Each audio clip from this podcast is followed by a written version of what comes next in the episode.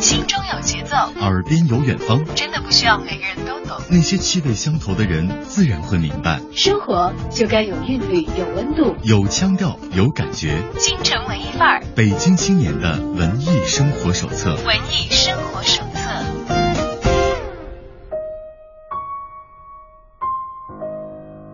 在京城文艺范儿遇到有故事的你，欢迎大家在下午时段把耳朵停留在我们的节目当中。我是主持人小昭。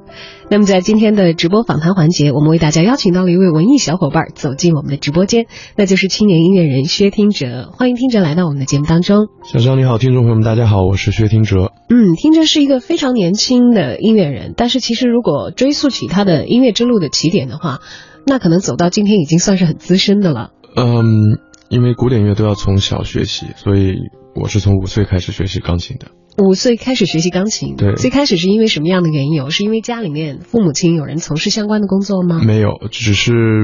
买一个钢琴想让我文静一点吧，就是想让我男孩子不要那么调皮。当时我妈妈最早是这个想法啊。那个时候你是一个调皮的男孩吗？是很调皮的。可是钢琴好像放在男孩子面前，其实有很多女孩子在钢琴面前刚开始很喜欢，但是时间长了一点，进入到这个苦练的状况以后，都会坐不住。那个时候你有遇到这样情况吗？我因为我父母没有逼迫我一定每天要在琴上弹几个小时，所以对我来说就没有。嗯，没有坐不坐得住，就是我想弹的时候弹，不想弹的时候我就不弹。嗯，把自己对音乐的爱好一直保存的很好。是，嗯，但是后来又是怎样一直把这个爱好延续下去，甚至变成了自己的专业的呢？那是从十二岁以后拜师我的恩师旦兆义教授以后，呃，就开始非常科班和系统的学习钢琴演奏，然后到后来参加国际比赛，然后到啊有一些音乐会，然后到签约唱片公司，所以就慢慢走上职业化的道路。但是十二岁对于一个少年来讲的话，当时会不会觉得这个选择会影响自己以后的一生？会不会想得更多和更远一些？不会，因为十二岁的时候很懵懂的，不太明白，嗯，科班的学习音乐是什么样，也不太明白如果成为了钢琴家会是什么样的生活。只是很单纯的，十二岁的时候是很爱音乐的，我觉得应该，嗯，把更多的时间投入到学习音乐中，所以。做了这个决定，嗯，一下子进入到了系统化、专业化的学习和训练当中了。是和以前作为爱好学习音乐，学习状况上有些差别了吗？当然，嗯，十二岁前边玩边学嘛。那十二岁以后，因为你知道，旦教授他的学生都是要冲击，对对对对，要冲击国际比赛的，所以嗯，我们的训练会非常多，然后呃，对音乐知识的掌握会非常的系统。从十五岁开始，薛听哲就先后在国内外的多个重要的钢琴比赛当中获奖了。第一次登上国际比赛的舞台的时候，你还记得上台之前自己是什么样子的吗？啊，其实不上台前一刻是不会很紧张的，因为自己在台下已经做了很多的呃准备和练习。那只是你知道，十五六岁参加比赛的时候，只是想怎么样更好的可以在舞台上把平时所学的。嗯，表演出来，所以我觉得十五六岁是一个参加比赛或者说是一个非常好的年纪，因为那个时候不太会担心很多事情，那个时候就有点初生牛犊不怕虎，就是没有那么多包袱，所以可以很好的去发挥。嗯，不会说是。自己非要拿第一不可，或者万一如果失手了怎么办？那么多的顾虑从来都没有，对，只是想着，哎，我是一个新鲜的人，到了一个从来没有到过的比赛当中，那就过过招吧，好好的把自己练的那些手艺给展示出来。就是这样。二零零六年的三月份，那是听着第一次参加国际赛事，那么是在。塞尔维亚的第三届伊西多拜吉国际钢琴比赛当中，是夺得了青年组的第一名。是，当时是没有包袱，轻装上阵。是，得到第一的时候，家里人应该是非常的高兴的吧？对，嗯，我也很高兴，然后包括老师也挺开心的，因为我在十二岁之前，呃，刚刚说到边玩边学，所以导致我的基本功在之前不是很扎实。那其实十二岁到十五岁的时候才。啊，真正的去刻苦练习很多的基本功，包括手指的一些技巧。那第一次参加国际钢琴比赛有好成绩的话，对大家都是一个啊鼓舞吧。嗯，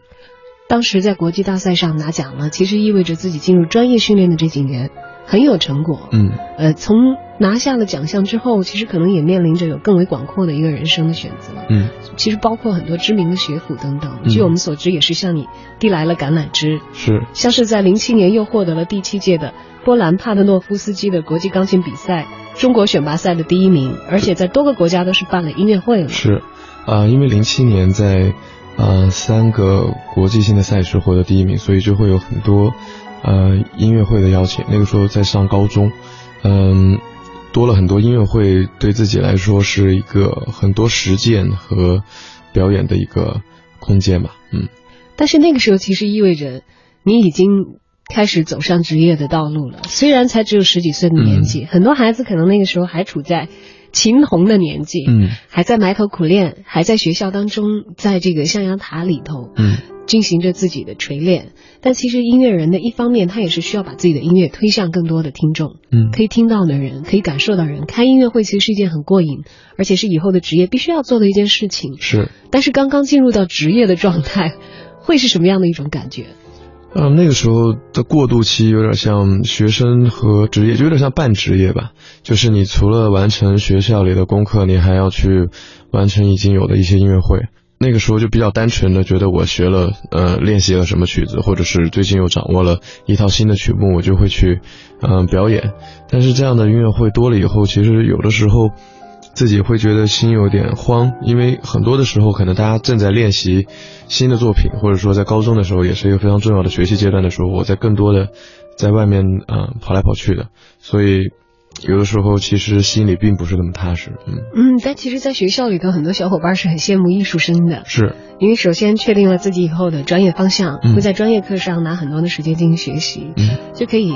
不用去上那些大家很头痛的，嗯。需要背书本或者是需要很复杂的让人挠头的计算的那些课嗯程了。嗯嗯那么当时在学校的话，呃，是不是也因为自己艺术方面已经得到了相应的肯定，而觉得前途有一些保障了之后，课业方面其实没有没有太多的压力？没有，其实课业压力很大，因为都是自学。就是你在，我我我出去看音乐会的时候，箱子里、书里、包里都是都是同学们在学的课本啊，因为你要参加考试，然后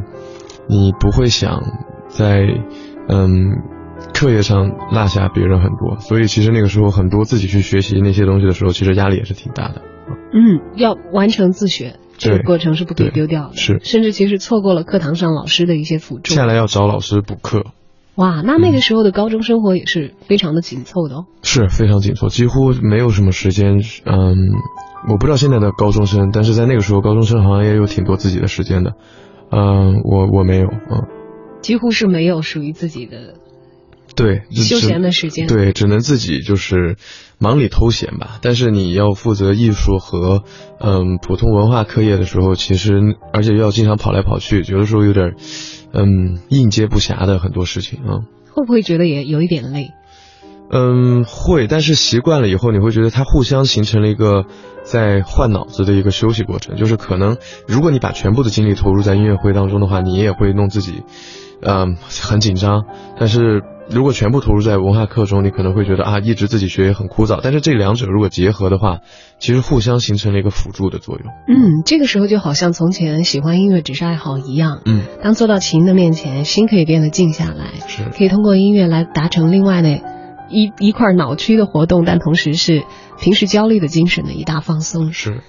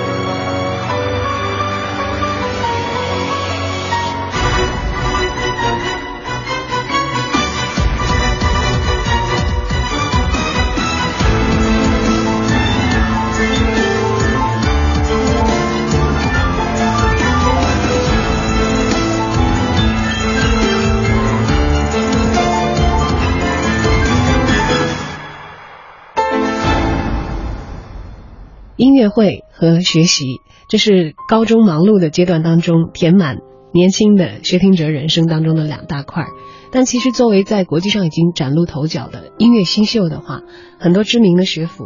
都是会看中这些很好的苗子的。像我们知道，当时美国常青藤的名校耶鲁大学是有邀请你去嗯那边念书。是其实很多音乐的学习者都是很向往进入那样的学府，是，可什么样的原因让你拒绝了？嗯，其实从初中到高中开始就有挺多的，呃，无论是欧洲还是美国的很多的大学或者是音乐学院，嗯、给我发呃邀请函或者是一些嗯录取通知书，嗯，我自己也一直是这样期望的，但是因为十八岁高中毕业的时候，我觉得可以和我的恩师蛋教授，嗯，再多学一点东西。而且那个时候也是一个比较叛逆的一个时期，就是那个时候因为出国比赛多了，音乐会多了，就见了很多的在国外，嗯，留学的音乐学音乐的孩子们，或者是同龄人，就会觉得他们好像在那边也没有认真在学。就是就是有的时候会觉得好像这个音乐学院出来的话，那个音乐学院出来的好像也没有我想象中的，呃，音乐造诣那么深。所以那个时候我就说，那我虽然很多大学发来了橄榄枝，但那个时候很叛逆，就说那我干脆就不去了。哦，做这个选择的时候，自己就那么决断，有没有听到一些其他的声音？比如说家里，有，我其实从小到大很多时候，比如说我十二岁开始决定专业学钢琴的时候，就会有家里反对的声音，因为其实我父母不是一个在以前给我的蓝图是去走纯音乐，就是职业音乐，对对对，不是这个道路。所以十二岁的时候，自己当时也是在一个重点中学，我说我要转学去拜丹老师为师。那包括十八岁的时候，放弃很多好的学校的邀请，觉得我要在国内继续跟戴老师学习，这些都是一些自己的呃决定吧啊。当时家里头对于你不出国这件事情，嗯我不知道父母亲的意见是统一的，还是有一些差别。因为我们通常知道学音乐的孩子可能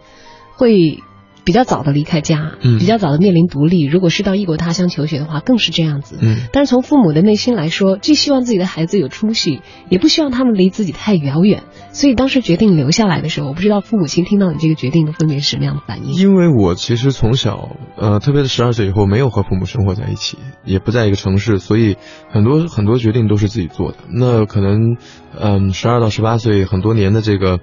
经历，嗯、造成就是我的一些决定，其实父母都是支持的，他们对我是一个非常放心和一个很放养的一个 一个个态度啊、不会去。呃，强加我做什么事情，或者说我的一些决定，哪怕在他们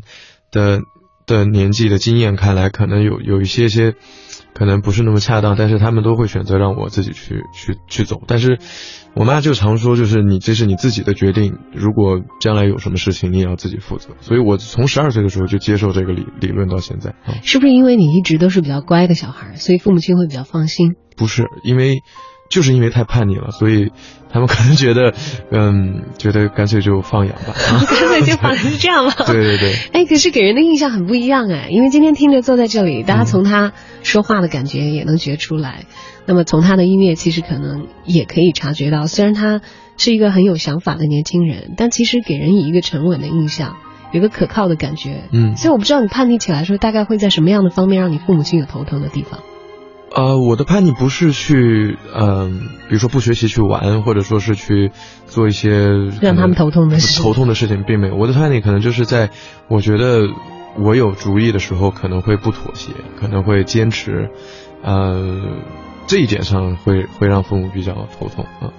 那么后来进入大学之后，嗯我觉得其实对于很多的父母亲来说，可能孩子进入大学是让他们放心的一个时间的节点了。因为基本上在进入大学的时候，年龄也到了成年的嗯这样的一个阶段，嗯呃，可以放更多的权给他们。但其实你是从十二岁差不多就享受了普通的孩子在十八岁的时候对，因为十二岁就是。对十二岁就没和父母生活在一起，然后就很自己上学嘛，然后自己练琴去参加比赛，所以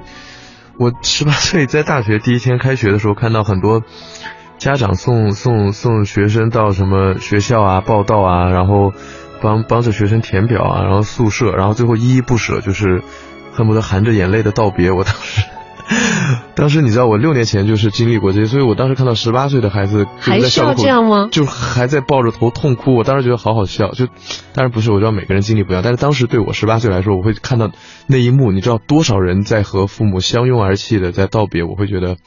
这感觉挺奇妙的啊。明明是自己好几年前就已经经历过，已经觉得对于十八岁的听者来说，这已经不算是什么事情了。对，嗯，那天是自己去完成自己所有开学的流程的。啊，对啊，就是当然了，嗯，你知道，嗯非艺术生一般来说进了大学之后，会有一件事情非常 happy，就是说我终于可以放开去谈恋爱。啊，非艺术生，啊，对，因为平时可能会有比较大的课业压力，然后到了这个大学之后呢，等于是过了高考这个关卡，基本上父母亲会不太管，说你到了大学以后可以谈恋爱，只要没有太大的影响就 OK 了，因为没有高考的压力在这里嘛啊。我们知道艺术生其实可能更早呢会有敏感的神经，嗯会触及到自己更丰富的心绪。嗯我也听说过有音乐学院的附中的老师就鼓励小孩子们说，你们找不到这个感觉就赶紧去爱一个人。嗯，或者去体会内心的那样的激荡。不知道进入大学生活之后，你的生活有改变吗？十二岁的你和十八岁的你，嗯，我觉得我有一个自己的想法，就是我很多时候在很多的阶段都比同龄的同学们提前了。就比如说你刚刚小昭说到的，十八岁的时候，大家会觉得没有父母管了，我可以放心的玩，或者说我放心的去谈恋爱，或者是就是可能平时在高中的时候每天上课，然后每天在父母的看管下不能做的事情，一下觉得很轻松自由。但是我从十二到十八岁就一直是很轻松自由的，所以我不觉得十八岁以后。呃，还有什么好玩的事情 啊？就是就是，你好老成，成熟不是不是好早。，就是可能可能那个时候就是大家去玩的，我会觉得好像这个是我以前玩过的了。那十八岁以后，呃，自己比如说练琴，或者是到二十岁就签约唱片公司了嘛，呃，做的事情，然后就像我现在经常觉得，很多我现在的同龄人，他们还在非常爱玩耍，因为。真的可能觉得大学的时候也没有怎么好好玩过，或大学的时候也有课业的压力。现在刚刚毕业这几年哈，就是可以好好享受一下。但我觉得，因为我大学那几年其实也没有太多在学校里度过，因为那个时候有更多的音乐会，每年还要发行专辑，所以我其实很多时候是非常自由的。所以，可能那个节奏点跟大家不太一样，嗯。基本上这个时候面临的不是来自于校园的压力了。虽然说我们学校好像给年轻人提供了一个对，保护罩子一样可以度过真空里面的四年，但是其实对于听者而言，进入大学以后，由于他的职业生涯其实已经开启，嗯可能有更多成年人步入社会之后，离开学校步入社会之后，真正要面临的挑战和压力正在大对，面因为我。大学二年级就发第一张专辑以后，每年在很多地方去宣传，然后发专辑就是一个面向市场的一个行为。那你发行自己的音乐，那你发什么样的音乐，你每场音乐会怎么样弹的？其实那个时候已经是，已经是工作了，就是大家理解的就已经是在工作的时候，所以可能那个时候同学们还在，呃，上学的时候，我每天。呃的工作，或者是我经常脑子里想的是明年那张专辑，或者是哪一场音乐会我要怎么去演，或者是我带什么样新的音乐给大家，可以给大家不一样的感受，所以可能，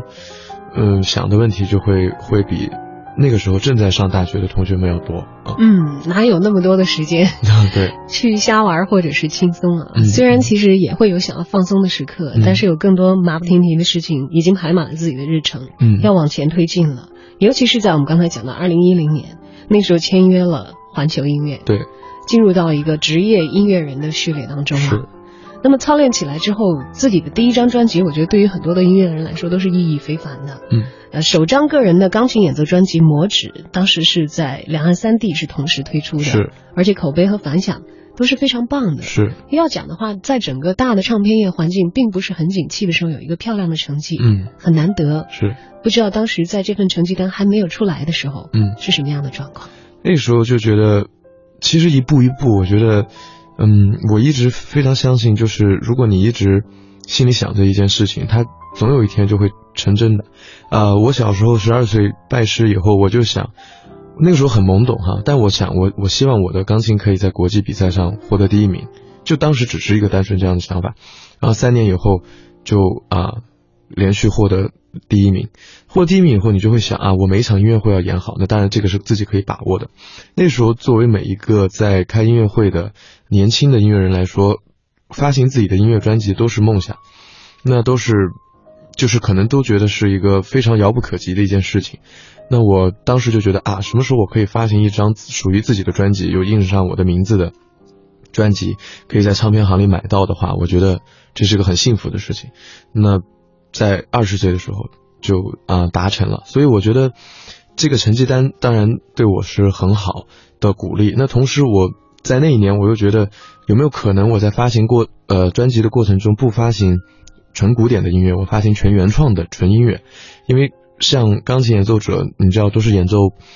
呃前辈们的一些音乐了。那像我们都要演奏像贝多芬、莫扎特、肖邦这样的音乐。我在想有没有可以发行一张全是自己原创的，都是自己写的音乐，啊，我觉得那会很酷。然后当时提这个要求的时候，其实唱片公司的同事们都是反对的，因为并没有人这样做。对啊，我们都会觉得古典音乐家哎，那是好像比较高冷的样子。嗯嗯嗯。要发自己原创的音乐，这个还有一点点让人震惊。对，而且这个是有点跨界性非常强，嗯，从演奏和作曲之间的结合。然后我就自己先做，然后先写，然后去录了以后给唱片公司的同事们听，呃，然后大家都觉得哎还不错，然后我们就发行了《无声学》，发行了《独作者的秘密》，然后成为也是销量非常好，并且呃。获奖获获奖的专辑，所以我觉得就是，我觉得这一步一步，就是你坚持一件事情，你就去，嗯，就去把它做了。我觉得。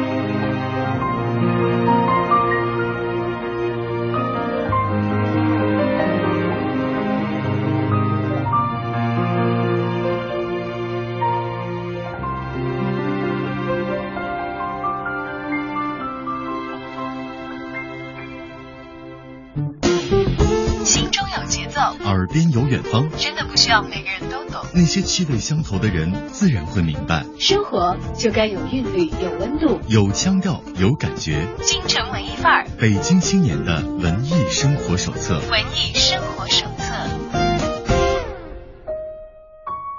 无声曲当时发这个专辑的时候是二零一一年，嗯，其实天环球只是二零一零年的事情。是，你那么忙，嗯，又要上学。又有音乐会，是是在什么样的时间里完成一整张专辑的原创的工作呢？因为我们知道，其实全部都是你自己原创、自己写的。对，就是在，因为时间还是很多的。我觉得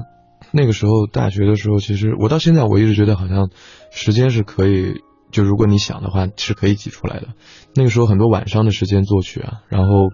去编曲、配器，然后去录音。我觉得时间对我来说。嗯，在音乐这方面不是一个特别大的问题，而且你从从中学开始，你早就已经嗯掌握了一些可以合并同类项的一些本领，就是把很多事情归纳在一起做的一些事情，就就比较快啊。嗯，对于职业的音乐人来说，训练有素，可以很大程度上提升自己的效率，所以在需要一下子拿出一张。全新的专辑的时候，并没有憋得很难受，或者是感到很痛苦，没有，只是把自己可能多年以来的积淀一下子在这个时候拿出来。是，因为好早以前他们就已经在自己的心中存在了，对，在自己的笔下已经有记录，是，只不过是整理一下，以一个比较整齐漂亮的面貌，通过发行的方式让更多人听到。没错。那么无声曲问世了之后反响很好，接着就有了《独奏者的秘密》。对，这两张专辑当中最大的不同在哪里？呃，其实不同就是因为，其实他们相同的地方更多，就是他们是在我发行了第一张全原创音乐专辑以后，紧接着在第二年。又发行了一张全原创音乐专辑，而且《独奏者的秘密》很像无声曲的续续集，就是他们专辑中的所有的作品都是在《独奏者的秘密》中的所有的曲子都可以在无声曲那张专辑找到它的上一个乐章，就是它是有延续性的，所以每一首曲子其实都有对应，这两张专辑每一首曲子之间都是有对应的、有呼应的，所以。很自然而然的完成了《独奏者的秘密》这张专辑。嗯，《独奏者的秘密》更像是在无声曲的基础之上，每一个曲子所开的那个头，往各自的方向在延续，对，前进了一步。嗯，有没有想过这个系列继续下去到第几张专辑的时候，会有一个比较完整的呈现？嗯，在完成《独奏者的秘密》以后，我呃那个时候也挺怕，因为已经连续发了两张原创音乐专辑了，怕大家觉得我好像已经离纯古典音乐就是。有一定距离，有一定距离，或者是越来越走得越来越远，跨界跨得越来越远，所以我紧接着后面就和呃我们中国国家交响乐团和李新草老师，我们一起发了一张纯古典的呃协奏曲的演奏专辑，所以就是想让大家知道，就是我其实古典也在也在弹，就不不是只是去做原创的。当然，到了今年这张全新的原创音乐演奏专辑《瑞亚》是一个，我觉得是个节点，是前面的一个。呃，一个节点或者说是一个暂时的一个句号，因为它是一个全面升级的一张专辑。它不仅是自己原创，它也是自己不仅写钢琴，也写了一个庞大的交响乐。所以专辑中所有的曲子都是和交响乐团合作，也是和我们国家交响乐团啊来合作。所以无论从曲风，嗯，整体的呈现，我觉得是我目前表现最好的一张专辑，也是到现在发行了啊口碑我觉得非常好的一张专辑。哎，这张专辑和以前的大不一样了。我们刚才讲到，在录制的时候也保持了一个高配。是，我相信这个很高的配置，可能也在此前积累了很多音乐会的经验。是，和不同的高水准的音乐家进行合作，才有一个综合的呈现。没错。要说的话，我们知道，呃，钢琴在呃乐队当中的重要，应该是不用大家再多说了。而且它是一个非常。有表现力的，可以完成独奏的这样的一个乐器，是。所以在独奏的曲目和有这个大的乐团作为配合的来说的话，其实钢琴的角色会有很大的一个变化。对，其实对我来说非常大的改变就是以前作为一个纯的演奏者来说，嗯。自己写钢琴的音乐的话，你当然把它写得很满，或者是把它钢琴的表现力很足。但是现在你要加入将近一百人的乐团一起的话，你就没有办法把钢琴写那么满。但同时又要让钢琴具有表现力，或者说你要让每一个乐器、每一个声部都要有表现力。其实这种平衡，在当时是稍微的，呃，下了一点功夫，因为它就这种乐器的配器法和作曲的一些技巧，所以。把它做结合，其实对我的挑战是非常大的。而且我们这张专辑在筹备的时候，就和创作团队、制作人我们开会，就是想做一张在亚洲现在还没有的专辑。就是无论从演奏技巧的难度，还是从作曲技法、配置，呃，表现的多样性，我觉得都是，呃，我们现在非常啊感到骄傲的一张专辑。那么现在瑞亚呢，就在我们的直播间，小昭。手里就有这张蓝色封面的专辑，是。后面是天空，站在山上的我们的听者一副陶醉的样子，举起自己的手指在空中，不知道会有怎样的乐章从里面流淌出来。那么对于这样的一张，其实要说是保有古典的品质，同时又有很多新意在其中其中的专辑，我们看到了十首曲目在列，也意味着它其实含量很满，是。是非常值得一听的。但是开头的一个曲子，一看就知道是新的曲曲目了。Mr. X，Mr. X，呃，是一个试验性的音乐，因为啊，在这首曲子中，它是一个挺酷的，因为它同时我左右手同时演奏不同的曲子，啊，我右手演奏啊大家比较熟悉的《野蜂飞舞》，左手演奏帕格尼尼的 A 小调。天哪，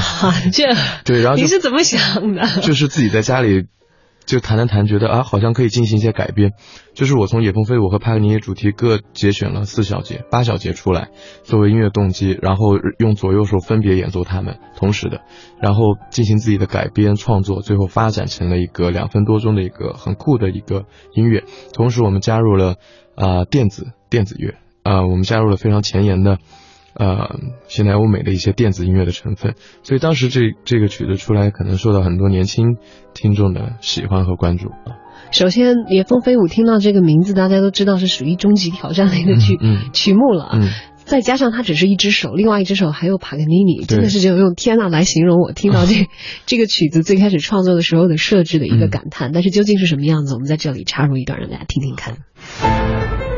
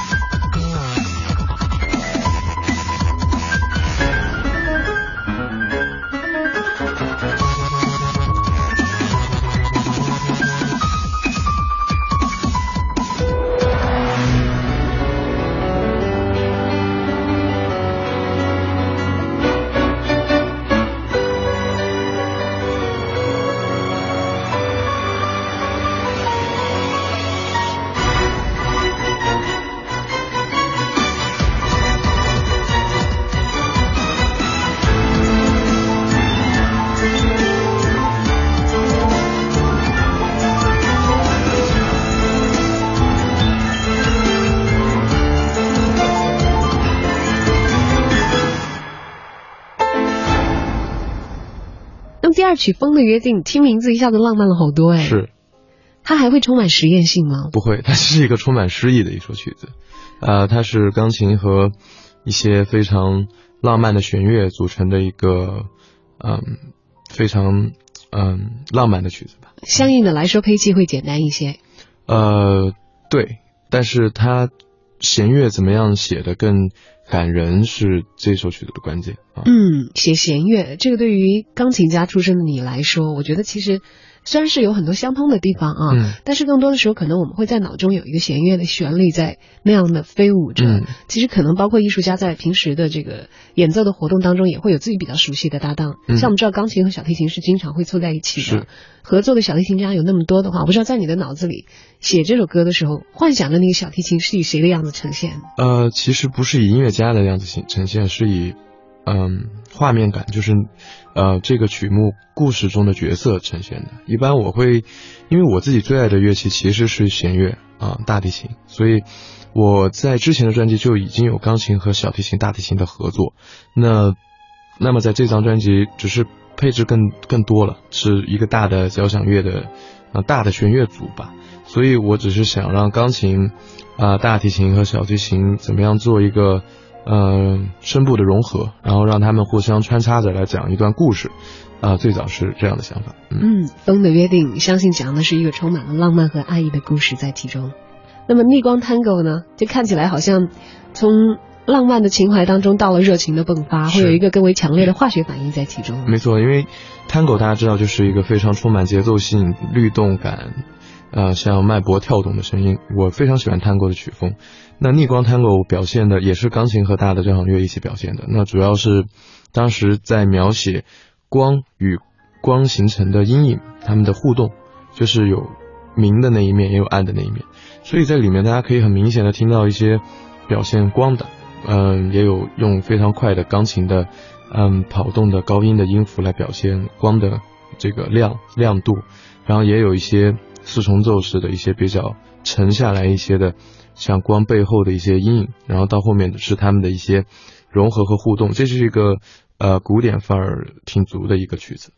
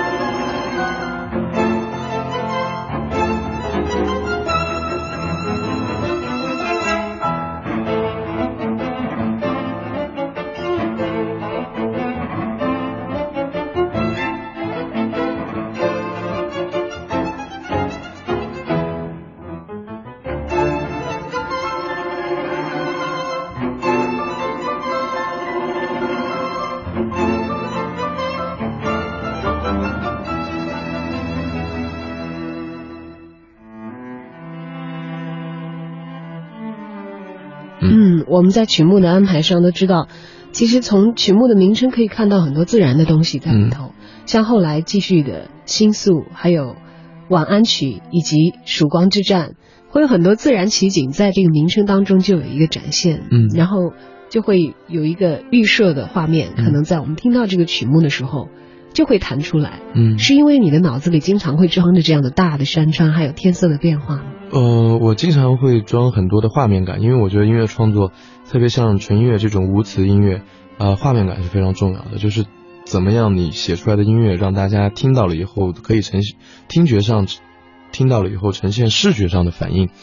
呃，就像我经常看到很多美术作品，我看到图像其实脑子里是声音的，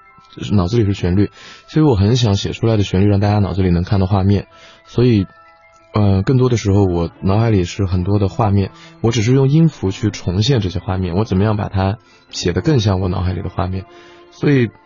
有点像脑海里先有了预先有了一幅画面，然后把音填进去的感觉。所以，嗯，这也是我觉得创作音乐保持呃听觉和视觉这种画面感呈现一个很好的方法。嗯，脑子里永远都有那些在流动的画，嗯，以及流动的音符，嗯，所以有的时候自己更像是一个记录者，嗯，把那些已经存在的东西，好像是已经存在的东西，是。呈现出来来完成自己的创作。是，我相信这是很多艺术家可能会很羡慕的一个状态，因为要讲到最有生气的事情就是创作，但是最难的事情也是创作。嗯，会不会有自己也会觉得比较焦灼，创作到遇到瓶颈的感觉？嗯，不会遇到瓶颈，但经常在一些地方的选择上是。呃，如果说是有些什么纠结的地方，就比如说在这一个乐章，或者说在这几小节，嗯，马上要结束，可能这个怎么样让它结束的方法有很多种，并且自己在钢琴上弹，觉得每一种都挺好的，但是你只能选择一种。我曾经好像也在微博上，嗯，也发过这个，就是在一个地方你只能选择一种结局，是一个。有的时候挺苦恼我们的一个事情，因为你会觉得不同的写法，或者说不同的和声、不同的旋律，你会有不同的嗯收获。但是你要录音，你只能演，所以不是你每我每场音乐会可能会弹的有点不一样，但是录音录在专辑中，你只只能选择一种。其实有的时候。这倒是一个比较纠结的事情，路太多，但是只能走一条。对对对对对，可选择的范围一下子就收窄了。是，但有很多时候人生就是这样啊。对对对，就是这样的。得到一些也会失去一些。是。但其实话说回来，拿到这张专辑在手里的时候，会有一种内心比较平和、比较安静的，好像我们可以躺在草地上看星空，或者是看日出那样的一个感觉。是。会有一个内心的安宁感，但恰恰有很多时候，我们知道。艺术家在创作的过程当中，其实抚慰了很多人的伤痛，不仅仅是平和、温柔、美好的画画面。艺术的最根源的力量呢，有一个来源，可能是带给人类最为深度的安慰。嗯，也有很多艺术家，他们把美好的这些呈现安慰的东西给了别人，但是自己却深陷在痛苦当中。嗯，以至于好像他们越痛苦，迸发出越多的灵感。嗯，好像可以治愈世世界的更大部分。嗯，呃，所以我们会看到很多疯子一样的天才。嗯，或者是一些让我们。感叹他们实在是太悲催了的一些呃大师，但是他们有传世之作。是，所以有一些可能，呃，我听到过一些意见，只代表一些人的声音，但是我觉得好像有的时候他们说的不无道理，说艺术家的痛苦成就了他们的艺术。似乎要够悲催，他们的作品才够传世似的。不知道你是不是？嗯，其实 赞成这样的说法。经常有人问我这样的问题，说艺术家一定要活得非常辛苦，而且要非常的像我们大家知道已知的很多艺术家哈，很多音乐家都是非常穷困啊，非常生活啊，内心也很焦虑，然后要么就是英年早逝，然后拿乐谱去换换换吃的东西这种。他说可能。因为这样，大家就得出来一个结论，就是啊，原来伟大的艺术家，你一定要活得够苦。觉得大家有的时候可能把概念给本末给给弄混淆了。那是因为在那个时候，富贵人家的孩子不学艺术，就是他们他们可能学，但是他们不用真的去走艺术这行。你说呃，宫廷里的孩子，他们可能会去学一下怎么样弹羽管键琴，但是他不会去从事这一行，或者说一个画师。如果他是一个家里如果条件比较好的人，他不会去走艺术这一行。所以那个时候，很多走艺术道路的人，他们本身就是不不能说不太如意，就是可能在经济条件方面不太好的人家吧，去从事了职业艺术的这一行。那在以前的呃，起码西方艺术的呃历史的角度，它就是这样。所以不是因为要苦才能写出好曲子，而是因为那个时候 生活的好的人都不去学艺术了。就是其实是这样，那还有一种还有一种说法，我也相信，就是当然你在艺术创作中，你要体会很多人间的，无论是开心的东西，还有疾苦的东西，那但是远远不是指体会悲痛、体会伤感、体会疾疾苦，他就会能成为一个好的艺术家。好的艺术家，你要把所有的情绪都可以在很敏感的时间或者说一瞬间捕捉出来。我们人世间的情绪。远远不止于伤痛吧，不止于悲痛，它有很多像天使般的一些安宁的东西、浪漫的东西、静谧的东西。如果一个只体会悲痛而没有体会过很祥和气氛的一个人的话，他怎么去写很安宁的音乐？所以，呃，艺术家其实就是一个呃非常易于捕捉生活中点点滴滴色彩的人。就是平常人大家看到的，可能这个颜色是红色，这个颜色是绿色，但是艺家艺术家可以在所有的红。红中看出不同，就是在所有的绿绿色中也能看出深浅的不同。我觉得怎么样去捕捉生命当中的色彩，是一个艺术家最重要的一个指标，或者说是一个体现，而不是说一定要生活的像刚刚小昭老师说的，一定要生活的多多悲催啊，就是或者说如果不能体会。很敏感的捕捉人世间色彩的话，再悲催的人也很难成为艺术家。我觉得，嗯，艺术家对于他们艺术方面产品的衡量，其实。也是有着艺术界自己非常严格的规律的，跟你的生活经历也许是完全的两条路。嗯，以你拿出来的作品来评判你对生活的感触到底是否敏锐，捕捉是否敏锐，表达是否精准和恰切。对，要知道艺术带给人最大的冲击就在于上可及天堂，下可及地狱。是，不管是美的还是丑的，都可以以非常安全的让我们欣赏的方式来全部直接送达你的内心。是，而艺术家可能就是完成这个工作当中的那个中继者，要通过他们的身体。他们的演奏，他们的情感的思绪，你才能够感觉到那个更广泛的世界到底起了怎样的风暴，升起了怎样的太阳。那么今天呢，我们的听哲带着他的最新的专辑《瑞亚》来到了我们的节目直播当中。瑞亚这个名字一听就是来自于西方的文化，对对对，嗯，它是古希腊神话中一个掌管时间女神的名字，嗯，掌握着时间的变换。那我自己一直从小就对时间这个命题非常感兴趣和着迷。曾经也做过大量的就是看书啊，嗯，去去了解做一些功课，对，然后也写了很多的关于时间的文章，所以自己在创作的时候也会会不自觉的把时间这个角色写进音乐里，所以我选择瑞亚作为这张专辑名字是这个意思。嗯，在瑞亚这张专辑当中，从第一首的 Mr. X 到第十首的叙事曲，我相信他们排放的顺序也许并不一定和你创作的时候的顺序相吻合。嗯，最早有的是哪一个？最早有的可能是《星宿》吧，我记得应该是《星宿》这首曲子。嗯。是《星宿》这个曲子，嗯嗯，那是在什么样的一个情况下创作完成的？嗯，我很，因为我一直是一个宿命论者，就是其实我一直觉得生活中很多的结局或者说很多会发生的事情，都是它一定会发生的事情。我不去，我经常不去纠结于我控制不了的事情，比如说堵车。就是我和同事们经常在路上要赶去一个地方的话，大家都很焦虑啊，塞车，我就会很平静，因为我觉得这不是你能控制的事情。那所有的事情，我觉得，因为我不是一个纠结的人，我不会纠结于，哎呀，早知道我就怎么样，或者说，哎呀，我为什么没有那样。我从来不，因为我知道，会已经发生的事情是唯一会发生的事情，所以我自己是相信这个，所以经常也会劝我的朋友不要那么纠结，这样会让你自己过得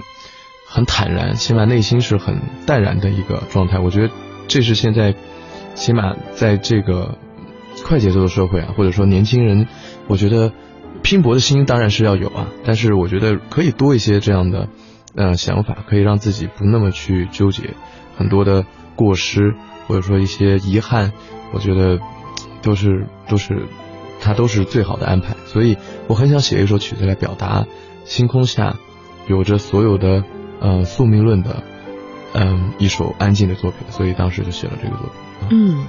也是自己内心其实一直想要告诉给大家的内容。是，只是用了音乐家更擅长的音乐的方式。是，希望大家在听到这首《星宿》的时候，可以体察到在忙而不乱的工作当中。我们的听者所惯有的那样的一种从容的状态，嗯，如果这样的状态贯穿到了很多人的生活里，可能也会像他一样，虽然年轻充满干劲，同时心中有数，不会觉得焦虑和恐慌了，嗯。而结束的这首曲子叫叙事曲，给人一种意犹未尽的感觉，是。这也是刻意而为之才把它放到了第十首吗？嗯，他是我的非常尊敬和崇敬的一位音乐家，叫做久石让先生的一首作品，啊，我把它，因为我经常在音乐会上演奏。嗯，